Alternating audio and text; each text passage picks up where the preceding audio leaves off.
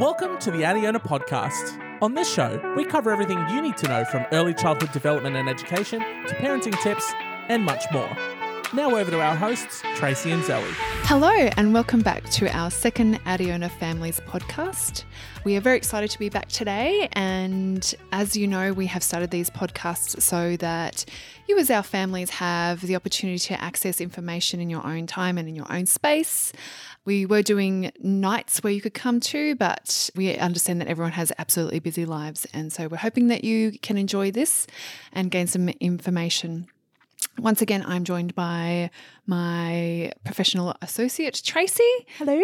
And myself, Zoe. And we are going to be delving a little deeper into some of the information that we touched on last week. And so I'm just going to hand over to Tracy to do a little bit of a recap on what we discussed last time. Sure. Just before I start, just like to reiterate that Zoe and I are early childhood professionals that have had the absolute privilege to be able to spend time exploring these topics, but we do not claim to be parenting experts or uh, doctors or anything of that caliber. This is more just information that we share with you, and it definitely comes through an educaring and Adiona philosophy type of lens, but it is all based on the latest science and research that is out there. Yeah, and we definitely have people that we refer to quite a bit, and our educators also have that knowledge of who those people are. So, quite often we, re- refer to Dan Siegel or Tina Payne Bryson, and occasionally Bruce Perry as well. But we will discuss that a little further as we go along when we're talking about specifics that they talk about. Absolutely. And all of their material is very easy to understand and to read if parents do want to delve into it further based on the information they learn today. So, last time in our last podcast, we spoke about emotional health and I guess the what is it and why is it important aspects of it. Today, we are hoping to delve a little deeper into the mechanics of that. So, what's actually happening in the brain, how much the brain develops in the early years, what's important. We may touch a little bit on how we can support that, but don't worry, we will be doing a deep dive on that in our next podcast. It's such a big topic and there's so much information that we really felt we sort of had to make it a three parter. But so today's probably about the more of the physical and the biochemistry development that's happening that supports that's crucial for that emotional development. Yeah, and just touching base on some of the stuff we discussed last time, I guess part of the reason why emotional regulation is so important is because it affects people for their entire life. It really speaks to their mental health and outcomes for their future. A lot of that brain development happens in those first three, four years. I think I was reading in Bruce Perry's one of his papers this morning that it's like 90, actually 90% of the brain is developed by the time children are four, which is very much in the pocket of the age group that we deal with on a day to day basis. I know at the moment there's a lot of research, and I just you know want to name drop Nathan Wallace here. I know that he's a big proponent of it. He's a neuroscientist on the first thousand days, yes, um, because that is such a crucial period for brain development and establishing these emotional bonds and emotional health. But there's a real focus at the moment on the first thousand days of a child's life. Yeah, definitely, definitely. So, as I said, we're already so keen to get into it. We're already spouting things. So, I guess probably where development starts is antenatal. So, maternal health obviously plays a part in this, and in terms of how the child is physically developing in in utero. Is that how you say it? Yeah. And so you know that's sort of I guess where the first thing comes. So if there's risk factors there, that's just to be something to be aware of. But I think probably where the really important thing happens is then or and the bit that we can have the biggest impact over is when the child is born and comes yeah. into this world and for that child it is such an influx of information all the senses are engaged and it's just information overload sometimes for them. And so from day one, children are developing in their brain synapses. So, what synapses are, are I like to visualize them as like little wires that join all the different parts of the brain together. We'll explain a little bit further why that's important, but they are being formed. And what is really interesting, and the people who have been along to one of the parent information nights, and I'll try and put this image up on the website is that there's a picture of a typically developing three year old brain that has received love and care and attention. And then a child who, you know, I want to say that it's from a Budapest orphanage in, you know, in the 30s or something, where the child's physical needs were met, but their emotional needs were not. And the brain would honestly be about half the size of a typically developing three year old. So this, it physically impacts the size of the brain when we are forming these synapses. Mm.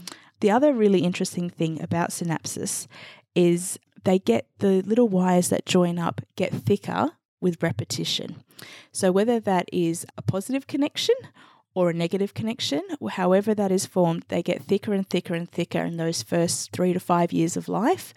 And so then it becomes hardwired. Yeah. You know, and it helps with integration with everything in their brain. So I guess with that principle that things get thicker is that it becomes harder to break as you get older. So if those wires have been wired for positive resilience, emotional health, regulation, love, connection, then that's great. That child will have that for life, hopefully. Where it is tricky is that if there hasn't been that positive or things have negatively been wired, I guess, that it's certainly not impossible to break, but certainly harder mm. because it's been coated and coated and coated over yeah. and over. Yep. The brain in children is, well, actually in everyone, to be honest, but because it's so malleable in those younger years, it's use dependent, is the succinct way of saying, yeah, explaining what Tracy's talking about there. So it's use dependent. The brain organizes in response to the environment that it's in. And genetics play a role in that but genetics are influenced and shaped by the environment that the child is exposed to. Absolutely. I guess a really great way that I like to think about how the brain forms and how these synapses sort of connect everything is looking at Dr. Dan Siegel's, I'll say, I'm not sure if I'm pronouncing that right, um, hand model of the brain. If you have a moment, I'd really recommend just having, just Googling that hand model of the brain or Dr. Dan Siegel on YouTube because he explains it quite succinctly on there, which is great. Which and is why he's a doctor. Which is, that's right.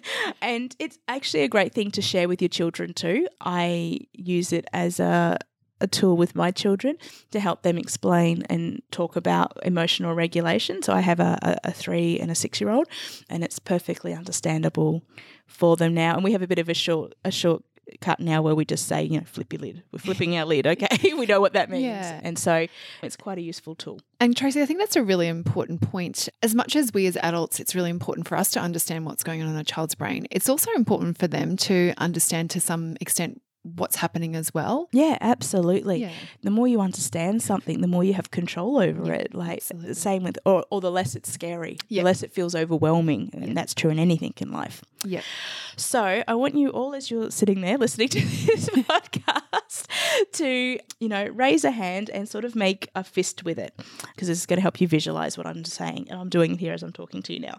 So basically your wrist coming up into the palm of your hand is your is your brain stem or your spine. This is probably that little bit of the brain right down the bottom. So the bottom of your palm is our oldest part of the brain. Mm-hmm. It is called the limbic region and it is the oldest part, I think referred to as the reptilian part of the brain.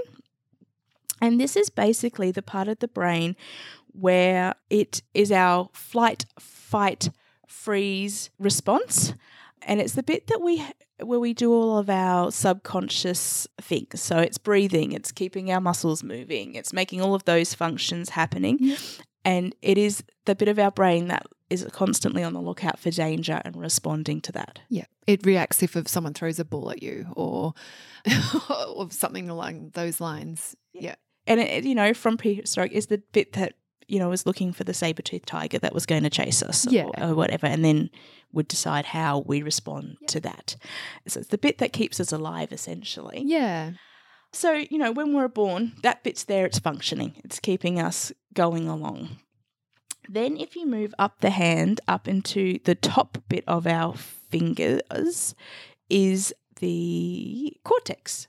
So, this is the bit Oh, sorry. Can I just jumping back to the limbic system? Sorry, that's also the bit that, and we'll delve into this a little bit further. But that's also the bit that really in children strives to make connection mm-hmm. because obviously when babies are born they don't have the ability to survive on their own so that part of the brain is really functioning to try and make a bond with another human being because that's what they need to stay alive without Yeah. Making somebody look at them and love them and feed them and carry them you know they're in real trouble. So that's also operating. And i think dr dan how i'll refer to him now and um, dr tina you know sort of refer to that as, as the connection part of the brain because it's really seeking connection. Yeah, we're brain we're born as big brain mammals and part of that trade-off in evolution is that we are really highly dependent on our the people around us, our family, our primary carers. And so we are quite as we are born, we are quite dominant. Our brain is relationally based. Mm-hmm. So we seek those connections at very, very early age. yeah absolutely because it was a matter of survival That's right. So then as we move up, we move into the cortex area of the brain. So that's the that's sort of where your knuckles and fingers sort of fold over the top of your palm and that's sort of how if you imagine it sitting in your head. Zoe's laughing at me because I'm miming it as I'm doing this. It sort of is in there. And that's the bit that allows higher thinking essentially. It's the bit of our brain that is uses reason and logic and can think things through. It can be when uh you know, a fight flight freeze response is issued, the top of our brain can go, oh, actually, no, that's not something chasing me. It's just a tree. It's that bit to be able to reason out of things. it's just a ball, I'll catch it. Yeah, that's right. or I can duck or, or whatever it's going to be. Yeah. And it's also the bit of our brain that we use to do things like academic learning or to develop skills and interests as we grow older. Yeah, and that develops all the way into the 20s. So that Mm. part of the brain takes a considerable amount of time and probably more time than people realize. Mid 20s is normally when it's fully developed. Yep. And I, well, just saying the bit that sort of your knuckle to your nail, your f- your first knuckle to your nail on your hand, that's the prefrontal cortex, and that's not, as you said, Yeah. developed until twenty five ish, Yeah. And some people maybe never. Um, and that's the bit that makes us be able to make really sound decisions. And control our emotions and develop that empathy and morality and all those kind of higher order thinking things as well. So, Absolutely. yeah. Yeah. So I guess why that's important is because Dr. Dan and Dr. T- Tina referred to that as the upstairs downstairs brain. And in order to become a functioning human being with healthy emotional regulation, the upstairs and the downstairs brain need to be have connections Yeah. through them and that's where the synapses is because otherwise if there's those connections aren't formed or they're not formed in a positive way a person is always going to be operating from a flight, fight, or freeze response, which is an exhausting and traumatic way to Yeah. go through life. And so we really want to be able to put inside those connection and that higher order thinking to be able to support Yeah. people through their lives. Yeah, they refer to it as integration quite often, and it's top mm. and bottom, left and right. And to have really good integration means that you are an extremely functional adult, basically. Yeah. yeah. Absolutely. And Yeah. all of that, as I said, not impossible to change, but it's a lot easier if we can start getting that integration happening in the first thousand days. Yes, yes, mm. yeah. Once again, that 90% of the brain is developed in that time. So, Yeah. fairly significant. Absolutely. Yeah. And of course, all of this is all associated too with the central nervous system, which plays a really big role in child development. Do you like to touch base a little bit more on how that works, Tracy? Sure, it's a really, really important part of child development is that fr- that notion of freedom of movement. There's actually been a lot of research done, and if anybody wants to look at it further, I'd recommend having a look at the Pikler Institute research about how if we allow children as much freedom of movement as possible, how even just as simple things like the, the sensory input they get from the floor gives them information which then informs their body how to move. And it helps with the brain integration especially with the left right connections you know things like coordination all of that sort of thing but actually needs to happen for connections to be made. It helps with balance. There's actually research out there that shows that children up until the age of nine and, and older, you know, who doing physical activity before doing something like studying or having to sit down in a learning environment by spinning for 30 seconds mm. before joining the group can actually help their increase their attention span and their ability to engage with the group um, and because it's activating certain things within the brain so movement um, within the body is really really important and even with the movement sorry it releases certain hormones and chemicals within the body that helps us focus and pay attention and opens up the muscles in the ears and all of this sort of thing, which is really, really important. Yeah, I think sometimes we get into the habit of almost thinking like the brain is something separate to our body, but it's all integrated. Oh, everything impacts yeah. on everything. Yeah. Yeah. yeah and like you said earlier, I think, you know, children come out ready to learn through their senses mm-hmm. and the central nervous system plays a key role in communicating that through the whole body. Yeah. And w- once again, we'll touch on this in our next podcast, but that's where touch is really important. Yeah. So what we allow children to touch, but also how we touch children, you know, how our our physical cuddles and helping them with our hands really has an impact on how they perceive themselves. Yeah, and they're reading all of it all at once. So, you know, they don't read little bits in isolation. They're taking in all that information and then trying to make sense of it within themselves. So, yeah, absolutely. Yeah.